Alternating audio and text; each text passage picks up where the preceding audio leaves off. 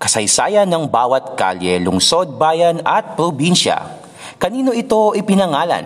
Saan ito nanggaling? Ano ang naganap dito?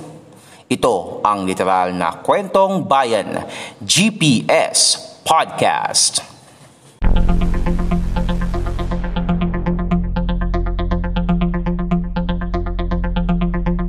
GPS Podcast.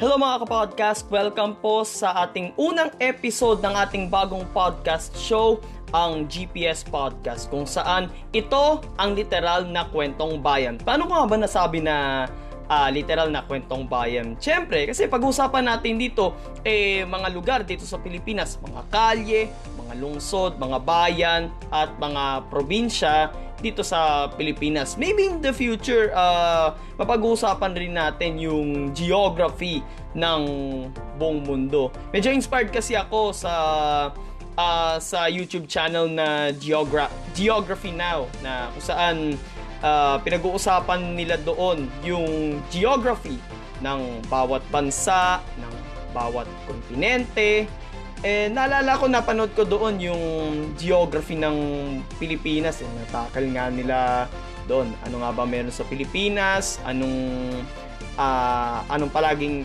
trending, mga values na uh, pinapakita ng mga Pilipino. And isa pang naging inspiration dito sa ating ba- bagong podcast show na ito is yung dating uh, dating uh, information show. Tama ba yung term ko? Informative show sa Action TV dati. Sa dating Action TV na ngayon is uh, One Sports na. Na pinapalabas din dati to sa TV5 eh. Kung familiar kayo sa Kwentong Kanto, ang naunang host nun ay si ay ang nasirang Carlos Celdran. Okay? And then later on, pinalitan siya ni Kuya F ni Efren Peña Florida, ang 2009 CNN Hero of the Year. Sa kwentong kanto, pinag-usapan doon yung kasaysayan ng bawat lugar dito sa Pilipinas. Medyo ang napansin ko lang na difference kay Carlos Celdran eh uh, napag-usapan nila doon yung yung mga kalye at yung mga lugar around uh, the city of Manila lang. Parang yun nga yung napansin ko eh.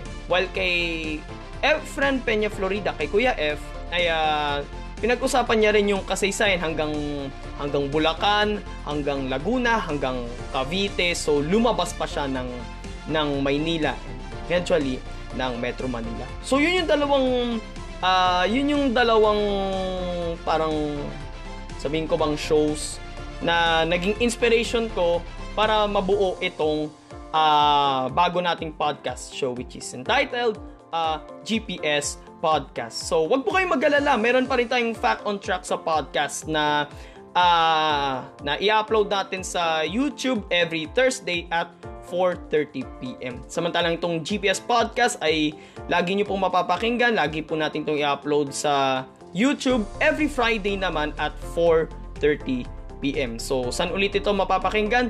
Doon pa rin po sa aking YouTube channel, ang podcast ni Mans. So, kung bago po kayo dun na nakikinig, uh, welcome po and make sure na nakasubscribe po kayo and click the notification bell button. And syempre, hindi lang naman po tayo sa YouTube papapakinggan, mapapakinggan nyo rin po ako, itong GPS Podcast sa Spotify at sa Anchor app. So, katulad ng sinasabi ko sa Fact on sa podcast, available rin po ang Anchor app sa Google Play Store at sa Apple App Store. And syempre, lastly, uh, i-like nyo rin po ang ating bagong Facebook page, ang Podcast Demands. Okay?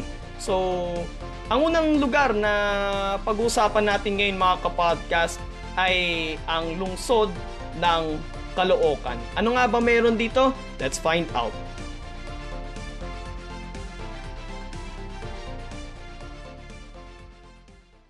Kwentong Bayan Bakamo?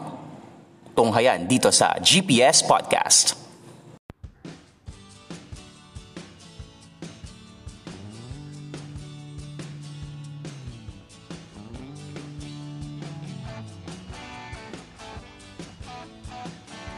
Para sa ating pilot episode mga kapodcast, pag-uusapan natin kung bakit sa mapa ng Metro Manila ay may dalawang kalookan. Okay? So, yan ang pag-uusapan natin ngayon mga kapodcast. Isa sa pinakamalalaking lungsod sa Metro Manila ang lungsod ng Caloocan. Malalaman mo na nandoon ka sa lungsod na yun kapag nakita mo sa isang rotonda ang monumento ng Supremo ng Katipunan na si Andres Bonifacio na siyang sumisimbolo sa pagkakakilan lang ng lungsod. Itong rotonda na sinasabi ko, ito yung may apat na ano eh, ito yung may apat na kalye na nakadikit dito sa rotonda kung, na, kung nasan yung uh, monumento ni God Andres Bonifacio. Uh, yung isa ay ang MacArthur Highway na manggagaling mula sa may bandang Bulacan at uh, Valenzuela, then Malabon.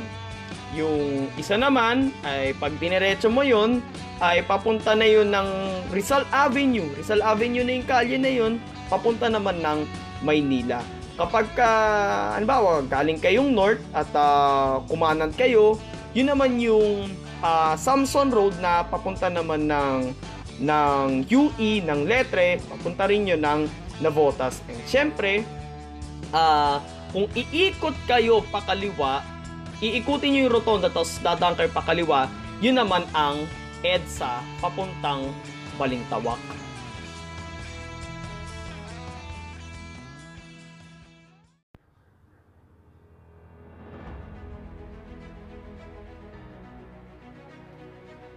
Isa rin ang Caloocan sa mga naging sentro ng himagsikan noong August 1896 kung saan uh, pinamunuan rin ito ng Supremo na si God Andres Bonifacio. Dalawang beses ring naging saksi ang lungsod sa pakikipaglaban ng mga Pilipino kontra sa pagsakop ng mga Amerikano noong Philippine-American War.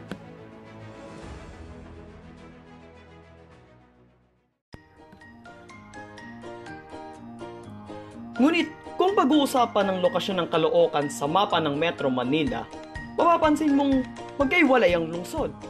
Bakit kaya?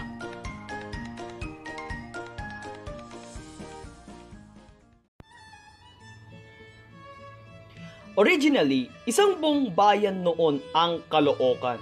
Meaning, isang buo siya. Okay? Bago siya maging dalawa. Sakop nila noon ng mga distrito ng Novaliches, San Francisco del Monte at Balintawak kung saan matatagpuan ng Barrio Pugadlawin ang lokasyon kung saan pinunit niya Bonifacio ang sedula bilang hudyat na lalaban sila sa mga Kastila. So, meaning that time, wala pang Quezon City noon. So, yung mga districts ng Novaliches, San Francisco del Monte, yung sa may bandang uh, Frisco yon malapit sa Fisher Mall, at Balintawak ay sakop rin yan ng dating bayan ng Caloocan. Nang mabuo ang Quezon City noong October 12, 1939 sa bisa ng Commonwealth Act No. 502, kinuha nila ang mga baryo ng Balintawak, Balingasa, Kaingin, Kangkong, Laloma, Malamig, Matalahib, Masambong, Galas, San Isidro, Santol, at Tatalon. Hindi naman tumutol ang mga taga-Caloocan sapagkat naniniwala sila na makikinabang dito ang magiging bagong kabisera ng bansa which is uh, from 1948 to 1976 naging kabisera ng bansang Pilipinas ang lungsod ng Quezon. Sa bisa naman ng Republic Act No. 392 na nilagdaan ni Pangulong Elpidio Quirino noong June 18, 1949, ibinigay rin sa Quezon City ang mga baryo naman ng Baysa, Bagbag, Banlat, Kabuyaw, Novaliches, Pasong Putik, Pasong Tamo, Pugadlawin, San Bartolome at Talipapa. Yung ibang part ng uh, Novaliches na dating sakop na dating kadikit ng bahagi ng uh, North Caloocan. Dahil dito, tuluyan nang nagkahiwalay ang dating isang buong bayan ng Caloocan.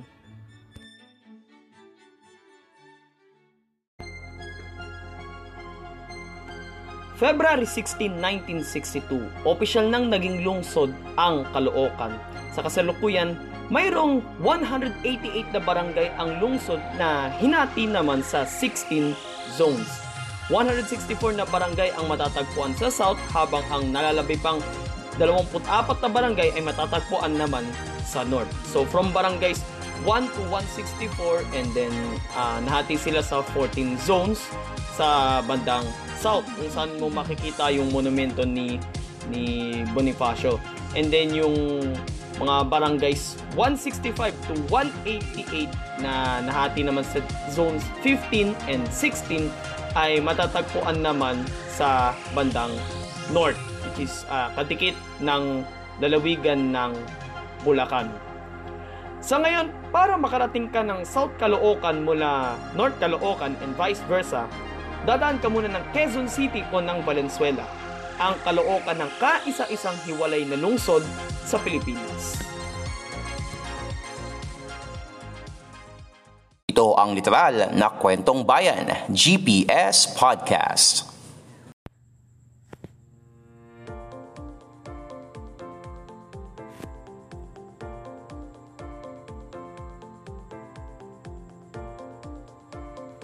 So question, is it Caloocan with K or Caloocan with C? So ang tamang sagot dyan, kahit alin dun sa dalawa. Kasi yung Caloocan na nagsisimula sa letter K, K-A-L-O-O-K-A-N, uh, parang tinagalog mo lang yung lungsod. Pero yung Caloocan with C, C-A-L-O-O-C-A-N naman is parang in English mo naman and uh, parang hinispanize or Americanize, ganon. So, majority ng mga, lalo na mga taga Caloocan and maski sa mga mapa ay ang spelling nila sa Caloocan ay letter C. Okay? Pero according sa nabasa ko, sa mga DPC Yellow Pages, uh, ang spelling naman doon ng Caloocan ay letter K. So, kahit alin dun sa dalawa, pero better kung ang talagang gagamitin mong spelling ng pangalan ng lungsod ay C. C-A-L-O-O-C-A-N. Okay?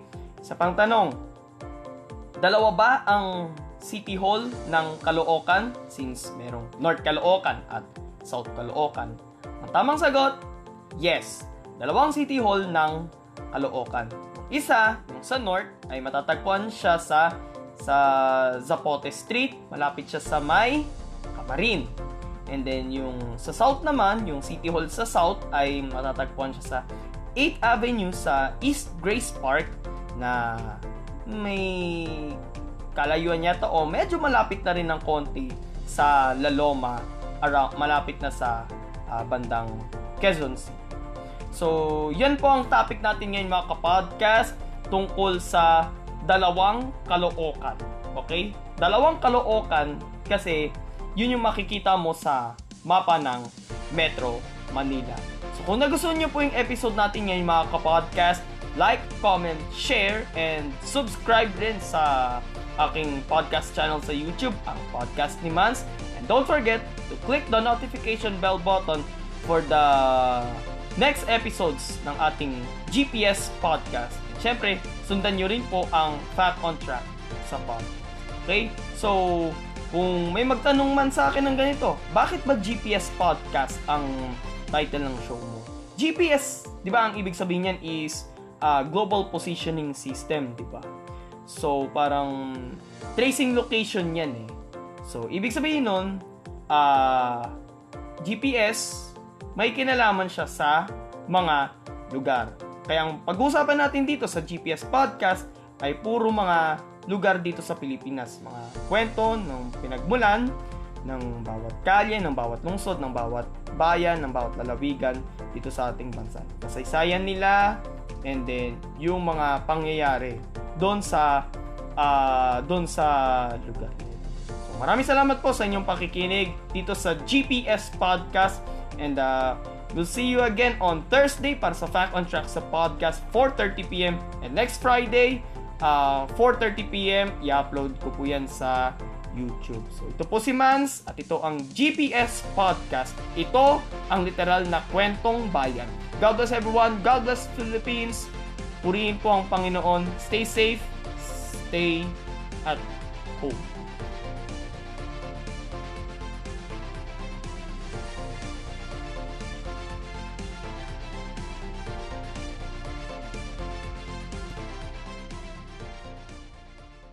Ito ang GPS Podcast. Walang chismisan, kwentuhan lang.